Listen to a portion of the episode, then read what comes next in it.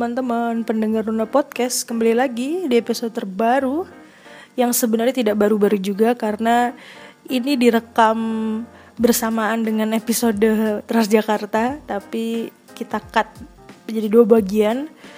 Karena yang pertama memang waktunya. Waktunya baru ada luang lebih gitu akhirnya aku putuskan untuk merekam ini maraton ceritanya tapi dipublish juga akhirnya di minggu ini. Dan kali ini mau sharing. Suka dan duka anak daerah menjadi anak rantau. Ini mungkin udah banyak banget ya yang cerita. Di YouTube atau mungkin di podcast-podcast lainnya. Tapi kayaknya uh, seru juga ya kalau memang aku berbagi pengalaman pribadi. Jelas ini pengalaman pribadi semua. Dan juga untuk apa ya kasih gambaran sih buat teman-teman pendengar yang baru sidang selesai sidang maksudnya atau yang sudah menyelesaikan kewajibannya sebagai mahasiswa mungkin akan melanjutkan karir di sini. Tolonglah saya ditemani. Nggak maksa juga sih buat teman-teman teman-teman aku yang mendengarkan podcast ini ya. Kok jadi jadi narsis begini pak? Teman-teman mendengar lah gampangannya gitu yang sudah familiar dengan podcast ini mungkin bisa kasih gambaran juga buat kalian gitu. Dan harapannya memang eh, nggak uh, apa ya nggak kultur shock apa sih? Shock kultur pokoknya tidak kaget gitulah dengan perbedaan yang sangat signifikan dari yang benar-benar di daerah gitu kan. Akhirnya harus sampai ke wilayah metropolitan dengan segala hingar-bingarnya dan segala banyak banget jenis-jenis orang di sini yang kalian mungkin tidak menyangka. Dan mungkin dalam hati kalian ada ya orang kayak gitu. Nah itu dia ya mungkin aku mau sharing. Mungkin ada beberapa poin-poin yang bisa hasil ini aja sih analisa sok-sokan sendiri yang aku jumpai. Gimana aku bersosialisasi sama orang melihat segala sesuatu dari sudut pandang yang baru juga membuka pikiranku. Ya sampai saat ini juga masih belajar sih dan juga masih berusaha untuk blend in dengan budayanya di sini. Jadi here we go. Yang pertama adalah gaya hidup. Ini aku ngomong kecepatan gak ya? Takutnya kecepatan nih. Karena memang kalau udah ada yang pengen disampaikan tuh rasanya pengen tek tek tek tek dalam arti cepet aja disampaikan gitu ya. Oke okay, let's make it slowly jadi yang pertama ada gaya hidup. Itu memang gaya hidup yang dijalani selama masih di daerah dengan di sini jelas beda. Karena beda banget lah.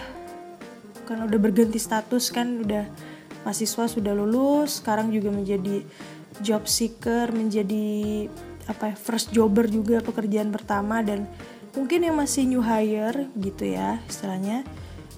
Gaya hidupnya otomatis berubah mungkin bagi diri kita memang perubahan yang sangat signifikan sekali apalagi buatku gitu yang apa yang terbiasa dengan privilege yang ada di daerah. Karena memang uh, untuk masih di daerah itu aku juga tinggal dengan orang tua dan juga istilahnya inilah uh, ada fasilitas masih bisa diladenin nih saya buk apa ya disiapin. Terus juga ya inilah dibantuin banget gitu.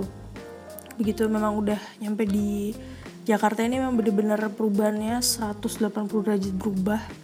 Yang apa-apa harus memanage sendiri mulai dari pakaian, makanan, kebersihan rumah dan juga waktu. Ya udah kita menentukan kita ada 24 jam nih mau ngapain aja ya gitu hari ini kita mau ngapain ya? Jadi benar-benar di manage sendiri benar-benar sendirian. Dan itu emang awalnya sangat-sangat stressful. Sebulan pertama ini kan udah mau dua bulan jadi kayak kayak berusaha gitu. Chill aja gitu istilahnya gitu. Tapi memang kayak rasa-rasa titik stresnya tuh masih nggak tahu ya belum 100% rilis dengan baik begitu dan juga uh, gaya hidup dari apa ya? Penggunaan ini sih uang. Dan pertama yang menurutku juga agak kaget. Zaman sekarang apalagi memang semuanya serba cashless. Udah pakai uang elektronik. Jadi iya apa apa pakai uang elektronik. Misalnya kayak naik Transjakarta tuh. Kira kan bisa cash kan? Ternyata enggak harus pakai uang elektronik. Begitu juga MRT begitu juga uh, di pusat perbelanjaan retail mana pun toko toko-toko gitu ya masih ada sih yang melayani cash tapi kebanyakan semua sudah cashless jadi pakai kartu. Ya begitulah pokoknya jadi yang dulunya aku tidak suka mengkoleksi kartu-kartu nggak penting gitu kan bahkan kartu time zone pun aku tidak mau tidak mau membawanya. Sampai akhirnya sekarang udah punya beberapa kartu kayak kartu MRT udah punya dua single trip multi trip ada uang elektronik juga salah satu uh, bank yang aku pakai. Dan juga ada kartu apa lagi ya? ATM juga nambah. Aduh pokoknya ribet deh banyak kartu juga. Ada ID card segala macem. Jadi kayak kayak banyak kartu malas tapi juga ya inilah transisi. Jadi aku masih menerima keadaan itu. Jadi hidupnya bener-bener berubah 180 derajat. Terus juga apalagi ya, di Jakarta tuh gaya hidup makan itu juga ya ampun mahal banget. Gaya hidupnya tuh yang bener-bener hedon hedon sekalian karena aku memang melihat apa ya, perilaku warga-warga ibu kota ini memang wah kocak-kocak sih. Ada yang bener-bener hedon sehedon hedonnya pernah ngeliat yang belanja ini itu ini itu. Ada yang apa ya ya inilah. Sangat-sangat di badannya tuh bermerek istilahnya. Ya kayak konten berapa harga outfit kamu gitu-gitu. Jadi kayak itu tuh mewakili sekali. Jadi kayak dari Jaksel nih Jakarta Selatan memang identik dengan suatu yang karena ada senopati itu ya senopati itu memang gak hidupnya kan identik dengan klub malam, dugem dan lain sebagainya. Jakarta Pusat tuh juga isinya exmood exmood dan juga pekerja mbamba kantoran yang wow modis sekali, cantik, wangi gitu-gitu ya. Kayak ya tempatnya orang-orang kaya gitu loh. Jadi kayak gaya hidupnya bener-bener uh, apa ya? tidak sekonvensional di daerah ya memang Jakarta sudah menjadi kota yang sangat besar gitu kan dan juga uh, banyak banget perantauan bahkan yang orang-orang bule yang kerja juga di Jakarta banyak banget. Jadi kayak kamu menjumpai orang mana pun pasti ada Jakarta deh. Jadi inilah uh, gaya hidupnya yang benar-benar sangat berubah dan beda. Pokoknya gitu deh. Gimana mendeskripsikannya? Ini ya beda banget lah.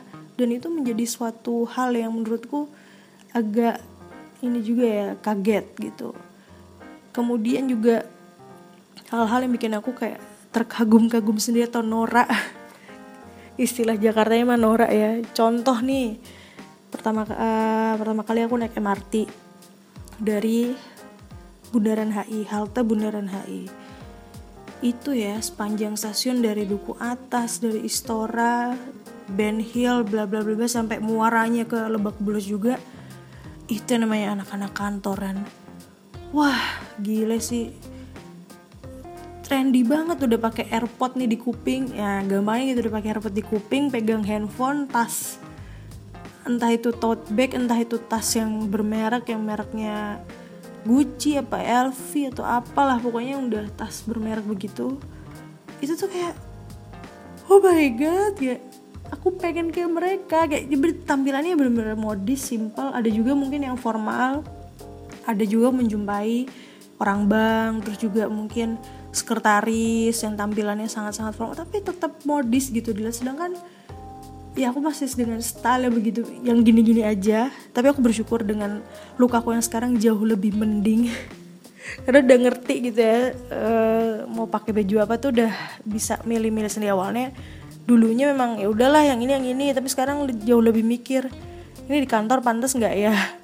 Ini salah nggak ya? Lebih kayak gitu sih tapi uh, eh anyway kita lupakan aja. Itu masalah outfit aku. Lanjut lagi bahas emang bener-bener anak kantoran ya. Bagi apa yang aku sorot banget memang anak kantoran. Bagi mas mas mas mas ex moodnya eksekutif muda dan juga apa ya karyawan-karyawan itu kayak ganteng-ganteng cantik gitu. Ya aku tuh terheran-heran udah pakai AirPod ada yang bawa headphone dengan merek ternama. Handphonenya udah iPhone X, iPhone XR, iPhone 11, mau iPhone berapa lah pokoknya handphone canggih-canggih. Itu kayak wow beda banget. Pokoknya terlihat deh pokoknya karyawan-karyawan ada di Jakarta.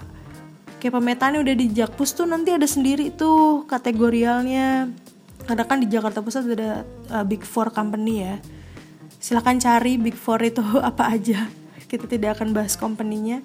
Pokoknya uh, apa ya stylenya lah yang bikin aku terheran-heran. Sepatu juga bermerek kayak wow gitu. Aku terkesima sendiri dan juga nah lihat rumah-rumah di kawasan Jakarta Pusat tuh juga salah satu apa ya yang bikin aku norak sih. Kayak aku wow wow kayak banyak banget rumah-rumah jadul. Aku suka sekali melihat hal-hal yang berbau historis sejarah dan rumah Belanda terutama ya. Karena aku suka banget soal sejarah. Jadi begitu di Jakarta tuh pertama kali lihat monum apa ya museum pembuatan teks proklamasi. Itu di Jalan Imam Bonjol Jakarta Pusat. Itu menuju HI terus aku juga ngeliat apa lagi ya aku melihat monumen proklamasi terus ada juga pokoknya rumah-rumah Belanda gitu deh banyak tuh sampai akhirnya lihat Monas lihat lapangan Banteng lihat gedung Kementerian Keuangan. Itu ada Jakarta Pusat semua ya kebanyakan di Jakarta Pusat. Jadi kayak ih gila keren banget. Awalnya aku gitu. Oh aku aku jadi tahu tempat oh ini ini ya ini di sini ini di sini. Ya selama ini aku ya bisa lihat lewat TV atau aku cuma bisa lihat lewat gambar di buku atau di media mana pun lah. Kira aku bisa melihat langsung oh tempatnya ini tempatnya ini. Jadi ngerti. Dan aku tuh kayak terus aku juga yang paling histeris tuh lihat gedung perpustakaan nasional perpusnas. Itu ada di Salemba kan. Begitu lihat oh my god ini. Jadi selama ini aku hanya mendaftar online apa ya akses jurnal secara gratis di situ cuma-cuma pokoknya perpusnas tuh sangat berjasa sekali untuk masa-masa kuliah dari semester awal sampai lulus tuh kayak wah aku aku padamu gitu. Sampai akhirnya lihat bangunannya ya ampun gede banget. Dan itu tuh kayak wah gila sih norak banget. Tapi kayak seneng aja dalam hati ya oh ini ya oh ini. Tapi kayak jadi ke apa ya terse apa ya terpesona sendiri ngelihat yang apa ya yang belum hal-hal yang akhirnya kesampaian kurang lebih begitu kan. Terus juga yang norak lagi nih pertama kali masuk Mall Grand Indonesia. Wow itu yang digadang-gadang menjadi mall termahal di Indonesia karena baik banget barang-barang branded di sana dan juga harganya wow. Itu di Grand Indonesia misalnya sekian juta tapi di mall lain bisa jauh lebih murah. Intinya itu sih indikatornya dan juga bener kata-kata orang yang aku kenal juga di G itu memang mahal. Dan itu kalau buat orang-orang kaya buang duit di situ memang paling cocok. Katanya begitu. Ya masuk Grand Indonesia memang wow. Gila sih ada West Mall dan East Mall. Jadi dua uh, dua mall. Itu memang lantainya kayak nggak banyak ya. Karena sisanya buat perkantoran di lantai atas atas lagi buat uh, perkantoran gitulah itu juga salah satu pengalaman aku melihat Grand Indonesia yang selama aku bisa lihat di Instagram artis-artis melihat di YouTube melihat di TV oh ini ya Grand Indonesia. Terus juga ngelihat Sarina Sarina Tamrin ngelihat apalagi sih? Iya tempat-tempat uh, ternama di Jakarta lah. Itu yang bikin aku kayak oh ini ya aku seneng banget. Pokoknya tapi tuh kayak terpuaskan dan juga menjadi bucket list wah kira aku bisa lihat ini. Jadi kayak udah ngerasa terpenuhi apa yang aku selama ini tidak bisa lihat langsung. Kira bisa lihat langsung itu sebuah prestasi menurutku ini aja yang norak sekali ya kayak episode ini membahas kenoraan seorang aku ini. Anyway lanjut. Kemudian kurang jam tidur. Ini pasti jam tidur berkurang karena pertama rumahnya jauh. Dan juga akses public transportationnya juga sulit ya. Meskipun ada ojol tapi melihat dari harga. Nah ini juga salah satu apa ya suka dukanya sih.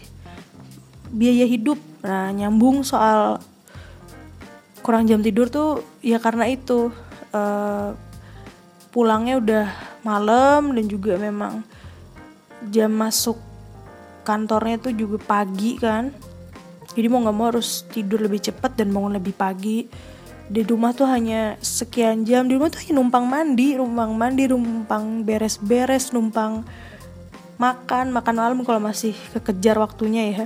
Kalau udah kemalaman banget udah nggak mood sih udah pasti ngantuk banget dan lelah. Gitu kan. Ya udah akhirnya sampai akhirnya memang ujung-ujungnya biaya hidup yang paling terbesar ya. Berikutnya lah jam eh jam tidur sih biaya hidup gitu yang bisa sampai 100% drastis berbeda. Bayangkan kok bayang? 35 ribu tuh kalau udah di daerah kalau di Magelang itu udah dapat makanan paling enak. Bisa sampai dua atau tiga porsi mungkin eh dua porsi lah minimal. Itu 35 ribu tuh cuma dapat seiprit seiprit kayak ya sebenarnya banyak banget tempat makan di Jakarta yang masih affordable yang masih masuk lah logikanya. Tapi kebanyakan yang aku jumpai itu kayak 35 tuh belum ada apa-apa. Yang 50 tuh mencapai angka 50 ribu tuh baru dapet yang agak mending. Tapi sedangkan budgetnya nggak masuk. Gitu tiap orang kan budgetnya untuk makan beda-beda ya. Jadi kayak ini harganya gila sih. Sampai gimana caranya? Tidak boros hanya cuman makan doang kan juga butuh budget yang lain buat nabung juga buat transport buat ah banyak kebutuhan-kebutuhan yang tidak cuman habis di makan itu dia. Dan kemudian memang paling apa ya terbesar dalam melatih sabar sih. Menghadapi macet. Itu dia yang aduh kok gini banget ya Jakarta ya. Sampai awal-awal seminggu dua minggu pertama tuh kayak masih ya ampun nggak betah kayak di Magelang nggak gini-gini banget deh gitu kan. Emang awalnya berat menyesuaikan keadaan begitu teman lama-lama ya dinikmati aja dan juga ya sudah. Kan yang penting uh, bagiku memang melihat macet Jakarta tuh hal yang apa ya lumrah nggak lumrah ya tapi balik lagi time management yang harus diatur. Menurutku ya mungkin uh, pandangan teman-teman juga berbeda tapi memang yang sudah kalau yang aku jalanin sekarang sih yang penting time manajemennya diatur bener. Udah diperhitungkan lah misalnya ada janji jam sekian mungkin estimate time arrive nya mungkin bisa dikira-kira sendiri tuh. Misalnya kita naik ojol sampai mana nanti kita nyambung lagi entah naik Jakarta atau kita naik MRT atau kita naik bis bi apa sih Kopaja atau apalah dikira-kira oh paling dua jam lah. Jadi kita harus dua jam sebelum jam janjiannya itu kita berangkat lebih pagi. Jadi biar nggak telat juga. Gitu sih. Pokoknya inilah. Yang pertama memang penyesuaian apa gaya hidup ya. Terus juga hal-hal yang bikin aku terpesona dan juga norak gitu ya. Terus juga jadi kurang jam tidur uh, yang berdampak juga sampai ke gaya hidup yang aku nggak tahu korelasinya apa tapi nyambung nyambung aja menurutku ya. Ya ampun ini nggak jelas banget deh episodenya. Dan juga melatih kesabaran itu dia. Dan yang terakhir nih untuk menutup episode kali ini adalah jadi bager ke mana-mana kalau nggak urgent banget. Itu dia. Balik lagi karena Jakarta macet kan. Jadi kalau nggak penting-penting banget nggak usah keluar lah. Tapi kalau udah bener-bener harus beli ini harus uh, misalnya mampir ke sini mampir ini ya dibablasin aja. Misalnya kalau mau nonton di mall mana nanti habis nonton paling belanja inilah gitu mau beli kebutuhan rumah entah sabun sampo obat nyamuk entah tisu atau apalah atau makanan mau belanja gitu itu disempetin aja. Satu misalnya ada day off gitu hari apa manfaatkan untuk pergi seharian. Jadi nggak bolak balik karena kayak udah keluar genre dikit macet. Kan kayak ah rasanya kayak nggak enjoy gitu kalau misalnya cuman pergi dikit pulang lagi pergi lagi kayak aduh buang-buang bensin yang kedua juga panas. Jadi kayak itulah bikin mager pengen di rumah aja tapi memang ya gimana dong gitu kan. Kalau memang rumahnya deket sama toko sih nggak apa-apa ya tapi kalau jauh kan repot juga tuh harus diperi perhitungin banget oh ini mau ke sini mau ke sini jadi nggak nggak kaget juga. Gitu deh. Yaudah udah. Ini udah berapa menit ya? Udah lama banget ya? Berapa menit? Berapa menit ya? Wah sudah mau setengah jam. Ya udahlah pasti kalian juga sudah bosen kan? Mendengarkan aku monolog sendirian dan juga sharing-sharing gak jelas ini. Tapi itu okay lah mungkin semoga ada hikmahnya ya ada yang bisa diambil juga juga teman-teman kalau ada yang belum terpuaskan dengan sharing aku silahkan hubungi di Twitter atau DM juga boleh atau mungkin kasih saran apa pun lah untuk kemajuan podcast ini di 2020 karena salah satu apa ya pengen konsisten. Nggak muluk-muluk yang penting konsisten posting terus. Semoga juga bisa menjadi uh, apa ya yang menemani teman-teman pendengar di saat melakukan aktivitas atau apa ya pengen tahu gitu kan berbagi pengalamannya juga boleh. Silahkan shout out aja di Twitter atau Instagram. Anyway terima kasih sudah menonton podcast ini sampai selesai. See you on the next episode. Bye. thank you